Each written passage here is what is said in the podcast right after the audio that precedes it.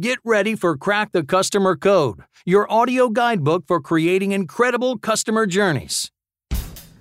Adam, if you had to rate your work experience on Crack the Customer Code. Actually, I don't even want to ask that question. I feel like this is a trap. It's just like, honey, how do I look in this? No. I'm not answering this, okay? I know better. But, you know, working together and producing this podcast is an experience unto itself. Would you agree? Sure. This still seems like a trap, but yes, it's not a trap. It is an experience by the broadest definition of the term, sure. And so I think, you know, people go to work and they are part of an organization and there's a culture and all of those things. And often we don't really credit that as an experience, a work experience. Well, and you and I do. Well, yes, because we're brilliant. Well, and it's our job. But yes, exactly. A lot of people don't look at that, right? The employee experience and the work experience as an experiential, definable thing that should be not only viewed that way, but approached that way, right? That's what you're getting at. Right, and designed. And I think that's what our conversation today really is helpful for, because if you're not thinking about it this way, it's really important to take that step back and as a leader and as just somebody who's part of an organization and really look at what is the work experience? How can we design that? So I think that's an interesting lens to use. Well, yeah, and it goes past design, which you'll hear in the episode. It's talking about sustainability, like how do you keep it going? That's, I mean, designing it's probably the easiest part. Mm-hmm. Right. Saying this is what it would be fantastic if it happened. This would be great. That happens with journey mapping, right? When we're talking about customer experience, like this is our ideal journey. Yeah. And we're done. Thank you so much. Right. So we get into those topics as well, talking about sustainability. What are the obstacles to it? It was a really fascinating conversation with Karen Jaw Madsen. So I'll tell you what, why don't you tell us about Karen and we'll get into it. Excellent. Organizational expert Karen Jaw Madsen enjoyed success as a corporate executive before pursuing a portfolio career comprised of research, writing, consulting, teaching, speaking, and creative pursuits. As a versatile leader across multiple industries, Karen developed, led, and implemented numerous organizational initiatives around the globe. Today, this East Coast transplant to Silicon Valley via Ireland and the Midwest is principal of co-design of work experience, where she enables organizations with innovative approaches and customized solutions for intimidating challenges. Focus areas include culture, organizational change, and people strategies. Her book, Culture, Your Culture, Innovating Experiences at Work, was released in June 2018. She has a BA in Ethnic and Cultural Studies from Bryn Mawr College, and you did that, Adam, because you nope. and a MA in Social Organizational Psychology from Columbia University. Karen, we're so thrilled you're with us today. Thanks for being here. Oh, thank you. It's been really exciting to have the chance to talk with you guys. I got to tell you, I'm enjoying listening to your podcast. These I told you earlier, I listened to 5 episodes and it was pretty much binge listening, if that ever was a thing. Well, we love that. Thank you. Yeah. I think we're going to end the interview there. That's a good place to stop. Drop the mic. We're good. Well, hey, Karen, welcome. And let's jump right in. I want to talk about the design of work experience, which is what you focus on. And I know you have a framework for it. So tell us a little bit about what's different about your framework and approach when it comes to designing that work experience. Sure. Design of work experience was created because there needed to be this step-by-step how-to for culture. I even heard you guys talk about it in the past. But there definitely needs to be this thing that everyone talks about but doesn't quite know how to do. And I felt like that need was there. So I created this framework that incorporated obviously a lot of research and application, but the concepts of design thinking and change management especially. So I can talk all day about why it's special, but let me give you my top 3 instead. Perfect. Well, first, it's comprehensive. So from beginning to end, it's fully comprehensive nuts to bolt. What do they say? Soup to nuts. Well, that's what it is. Yeah. I was struggling with that too for a second. I'll try not to go with the idioms here today, but going back to my point, the problem with the way many companies manage their culture today, if at all, is that it's done piecemeal. So it's often with Band-Aid solutions and trial and error. My process covers the design, implementation, and the sustainability of culture, both strategically and tactically. So much so that it is woven into the very fabric of the organization by the time you're through. And another reason why it's comprehensive is that it can be applied to all different types of companies. So from early stage startups to long established conglomerates, regardless of industry. So it's universal in application, I like to say. So that's my top reason why it's different. The second is, unlike so many so-called best practices today, it doesn't take a one-size-fits-all approach. So design of work experience co-designs solutions that are custom built for the intended context. That makes everything coming out of it relevant and impactful. And then third, instead of only focusing on solving problems one by one, which, by the way, will never be over, this framework sets the conditions where those problems can exist. So that's a distinctly different point of view. It's the difference between being the best version of yourselves versus one where you have one less problem and then maybe a whole new set of problems to deal with. So well, it's a framing difference too. And I kind of keyed in on something you said there about how it's about sustainability of culture. And so I'm wondering kind of what does that look like? Why is that so important to have sustainability? Because that's not a word that comes up around work experience and the design of that a lot. So can you clarify that a little bit? Sure, absolutely. So sustainability doesn't necessarily mean permanence, right? What it means is that it sticks long enough for the time that you need it. That's the way I explain it.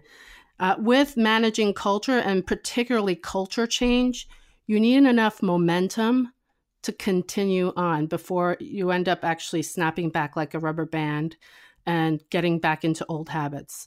So I've heard you guys talk a lot about, and I say this all the time, you know, it's an ongoing journey and it's something that has to be intentionally and consistently managed. And that has to do with making sure there's enough of that, not only momentum, but content and push and initiative to make sure that the sustainability is there for the long term, that it becomes a part of the culture and the way things are. So I like how you say that because it's not... Yeah, we don't need to be permanent because nothing's permanent, right? Forever and ever. That's right. But long enough to actually make the impact that we want it to make. And so I really like that. And I'm curious, you've looked at so many things, like what kind of company cultures, what do you think are the ones that make for the best customer service? So the companies that I think have the best cultures for customer service are the ones that value all the parties involved in it. So it's not just those with customer service in their title, but the other employees, their management, the customers themselves, of course, sales, supply chain, operations, all the parties involved with getting great customer service out there, and one that demonstrates the understanding of how they're all interconnected. And then the companies that want good customer service should also have cultures that are also empathetic and people-centered so that you can have a set of, you know, this ability to anticipate people's needs before they even ask for it because you know them so well. And those companies that are flexible but also consistent. So, because you can't plan for every scenario, as you know, but you can have a set of consistent values and principles behind everything you do. And so, then finally, I think there's, sorry, I have this running list in my head. That's awesome. Well, finally, the ones that have the willingness to evolve as needed in a timely fashion, as opposed to being only reactive after the fact. So I think you've seen examples of all these scenarios, I'm sure, in your line of work. Definitely. Yeah. So yeah, and one of the things about culture, and I know you don't mean it this way, I'm just making a general statement. You know, just when we have these conversations, it just sounds so easy sometimes. We all know it's not, but it just sounds like, oh, you know, if we just did the right things, we'd have a good culture. Yet culture seems really tough, right? You know, that experience is really hard to, you know, the sustainability you talked about, to design it from the beginning. So let's say you have a leader and they're, you know, they're focused on these principles. They're focused on trying to make all this happen. What are the roadblocks that they run into? Where does that train, I'll mix my metaphors here. When does that train get off the tracks? Well, I think the challenge is, and I agree with you, by the way, culture is not easy to do because people are not easy, right? We're complex beings and we're all together in one workplace. So in general, I tend to answer that question by saying, well, it depends on the context. But if you want me to kind of answer it in a general sense, a lot of it does have to do with the sustainability piece. So how many people have seen all these organizational initiatives come and go as the flavor of the month, you know, and instead of actually making any positive impact, it actually creates even more cynicism around the culture piece. It would have been better if you did nothing at all, right? Because if you start some change and then you step back from it and it doesn't stick, and you guys don't, not you, but of course the company doesn't follow through. What, us? Wait a minute. We're very offended. No. Well, that's why I clarified. Yeah, but a lot of it has to do with sustainability and commitment. And then the second piece is, of course, you know, we can have that whole discussion about is culture top down, bottom up. I tend to say it's us with them. All parties are really important. But when the leaders don't demonstrate that commitment, how could they expect their teams to follow suit? So that's certainly a leadership challenge to begin with, culture or not. But I think those two are the biggest ones. But the rest, I think, are very much driven by the context of the organization, all the factors that are involved in every unique company. I really like that. And I think the whole idea of this is kind of compelling for a reason that we might not have identified, which is this idea, going back to what you said about in the very beginning of this conversation, that we all kind of know these things instinctually. We know that like a good culture is a good culture. We know it when we see it. That's right. But we don't have those kind of steps to really make it work. So if you were advising the leaders out there who are listening to this right now, and what are kind of the red flags to look for that maybe they're not looking for right now in their own culture? And what are kind of the top 2 or 3 things that leaders should do to really make sure that they've designed an experience that's going to work for everybody? I think I'm of the belief of this quote, which is, we're perfectly designed for our current results. I heard that from David Cooperrider once. And so if it's not working with your culture, you already know it. It's a pass-fail, whether people find work meaningful, if they're engaged, if they're inspired to do the work that they do, if they see the greater purpose of all their efforts collectively. All those are evidence of whether or not they're on the right mark. Now, yes, it's great to have some aspirational culture, but if that gap between what you say and what you do is way too big, that's actually going to erode trust as well. So I've worked with clients around closing that gap because I think people are very forgiving in the sense that as long as the effort is being made and they're working with them along the journey, people can be patient enough to see, as long as they understand and see evidence of that progress, right? But those red flags, and actually, I just tweeted about it this morning because there was a company that made the news yesterday. And it's so funny, once a headline hits, that you actually can see all the red flags that were publicly out there, right? You know, so easily disproved, you know, quotes that they, or evidence that they've given to the media. They had a social impact statement on their website, but no cultural values. And they had these abysmal scores on Glassdoor, which are all tiny little red flags. I mean, I'm telling this to leaders all the time. It doesn't hit you upside the head until it happens, right? But you could look back and say, there were all these red flags. We had plenty of opportunities, and now we're dealing with a crisis.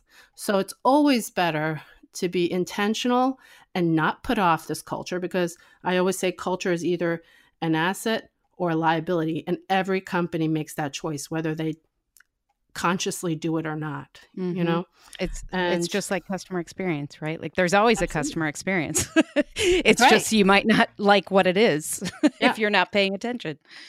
Yeah. And the work that I do actually frames all that and designs for an experience. So you guys mm-hmm. talk about customer experience because, you know, that's how we're coded as humans. That's how we remember things. We talk about our experiences. We don't talk about that transaction on the website or that particular phone call. It's the thread of the entire memory, right? That right. gets stored and what we share with other people. So experiences are so fundamental. And for some reason, particularly when it comes to company culture, people don't frame it as an experience. Mm-hmm. Mm-hmm. And it needs to be. Well, yeah, it seems like there needs to be a sense of curiosity for leaders. And what I mean by that is when you talk about these red flags, right? Any of these in isolation, that's all it is a red flag. It's not necessarily an indication you're doing bad, right? I mean, if you're a Fortune 500 company, one bad Glassdoor review means nothing. It doesn't mean you have a problem. It doesn't mean you have a bad culture. It means you had one bad review. But it seems like the people who do culture right are the people who at least figure out what that one review means. Mm-hmm. What does it lead to? What evidence, what trail does that send us down? And maybe we find out, okay, we had an employee that just shouldn't have been here. And okay, the manager's good. The department's good. Everybody's kicking butt. It's an aberration. Or, hey, we've got an issue in leadership. So to what degree is, you mentioned pass-fail, which I thought was an interesting thing, because it seems to me like it's sort of an evolutionary process. You're always refining, and I may not really have interpreted what you meant by pass fail. So feel free to clarify it. But it seems like one thing about culture is it's an ongoing sort of process of, investigation and correction and improvement. Yeah, it's all that and then some. When it comes to the pass fail, what I refer to in that is the fact that, especially here in Silicon Valley, there's a huge bias toward database decision making, for better or worse, mm-hmm. and everyone's always looking for data. What are the numbers behind that, right? And yes, quantitative data can be informative, but qualitative data can be even more stringent. When I say it's a pass-fail, right? So when you talk to a company, you talk to employees, do we have a good culture or not? Pass-fail, yes or no, mm-hmm. right? So that's what I mean by pass-fail. Gotcha. And I think that, yes, we're talking about patterns of behavior for better or worse. So if people are seeing evidence or consistent patterns of a great culture, they're going to perceive a great culture and vice versa. But any single incident should be an opportunity or a watershed moment for an organization to take a moment, and I call this organizational self-awareness or organizational mindfulness of paying attention, because that's when they get caught unawares. They're not paying attention. They're mm-hmm. always focused ahead. They don't know what's happening in their own backyard, right?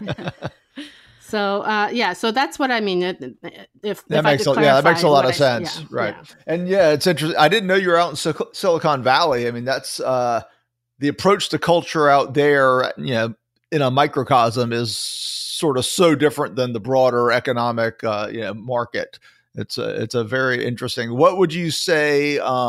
Let's do this, because I know we got to wrap up here. Let's do, if you can, one thing that Silicon Valley. I know we're sort of broad brushing the whole whole sector and area, but one thing that overall Silicon Valley does better with culture than sort of the average market, and then one thing they do worse with culture compared to the average market. Put you on the spot. Sure. We're going to stereotype Silicon Valley now. Exactly. That's all we're doing. No, I'm just kidding, because actually the answer, I'm going to give the same answer for both. And that is Silicon Valley is really good about talking about culture. Mm. And that's also the problem. I like it. Perfect. Right. Because yes, it's a part of the conversation. It's on the radar. People talk about it. They don't take the action they should. So me having grown up on the East Coast, lived overseas, worked in the Midwest as well, and now on the West Coast, I see a lot of cultural differences in the conversations. I also see patterns of behavior that demonstrate that the lack of commitment when it shouldn't be a lack of commitment. So we talk about it and we don't follow through. We push that culture work off for other so-called priorities, and they don't realize how much culture is a part of those priorities, and culture is going to make a difference when it comes to those priorities. So it is it's both a gift and a burden that we talk about it here a lot in Silicon Valley. There's a lot more that needs to be done. And I see a lot of very well-informed, I would say some well-intentioned efforts around that space. But I think the reason why I'm out here and I'm talking about design of work experiences, because there needs to be a discipline, a strategy, a map, a roadmap for people so that they're consistent about their culture over a longer period of time.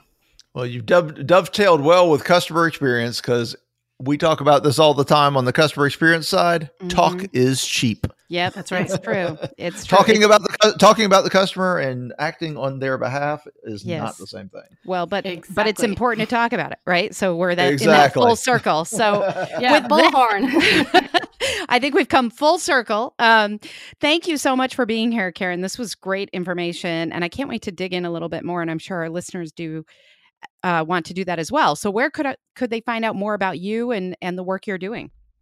Sure. You can start with my website, www.designofworkexperience.com. You can find me on LinkedIn, Karen Jaw Madsen. There's only one. I'm on social media as well, Twitter, Instagram, Facebook. So a lot of ways to connect with me, and I can talk about this stuff all day long. I also, like some of your other guests, have a tendency to be very much biased toward helping people, sometimes to my own detriment. But I'm happy to engage with folks on this conversation because it's so important. It is. It is. Well, thank you again for the work you're doing and for joining us today. Thanks so much. So culture, it's such a big topic, isn't it? Yeah, 100%. I mean, it's good we're having the discussion, right? I mean, it's an important, to Karen's point, that is an important thing, right? That we're having the discussion and focused on it, because, you know, when you and I came up, it's only a few years ago for you, I know, but I'll admit to my age. I appreciate that.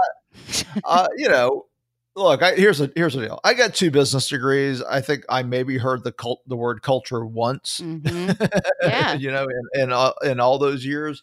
It's just not, it's always been there because it is a thing that just exists, whether you talk about it or not, but it's being focused on so much more in the last decade. And, you know, there's sort of a lot of dynamics behind it, but I think Karen really helped us just look at ways to approach it. Mm-hmm. For sure. For sure. And I loved the point about, you know, it's important to talk about, but it's also a detriment to talk about it too much. It's like we have to walk that line. To only talk about it and not do anything. Right. So yeah, for sure. But I think, I think this one will get people thinking. So of course, as always, let us know what you think. We love feedback. Don't we, Adam? Who loves feedback? We love feedback, Jeannie. Yes, we do. Love feedback. We love feedback. How about you? So there you go. We've got that and a cheer for you. What else can you want in a podcast, really? Basically. So as always, we thank you so much for being here and for listening to Crack the Customer Code. Crack the Customer Code is a proud member of C-Suite Radio, so be sure to check out all the great business content at csuiteradio.com and csuitetv.com. I'm Jeannie Walters, and you can learn more about me and our journey mapping programs, customer experience training, and speaking at experienceinvestigators.com. And I'm Adam DePorck, and you can learn more about me and our customer service workshops, training, keynote speaking, and all that other good stuff at customersthatstick.com. Until next time, take care of yourself. And take care of your customers.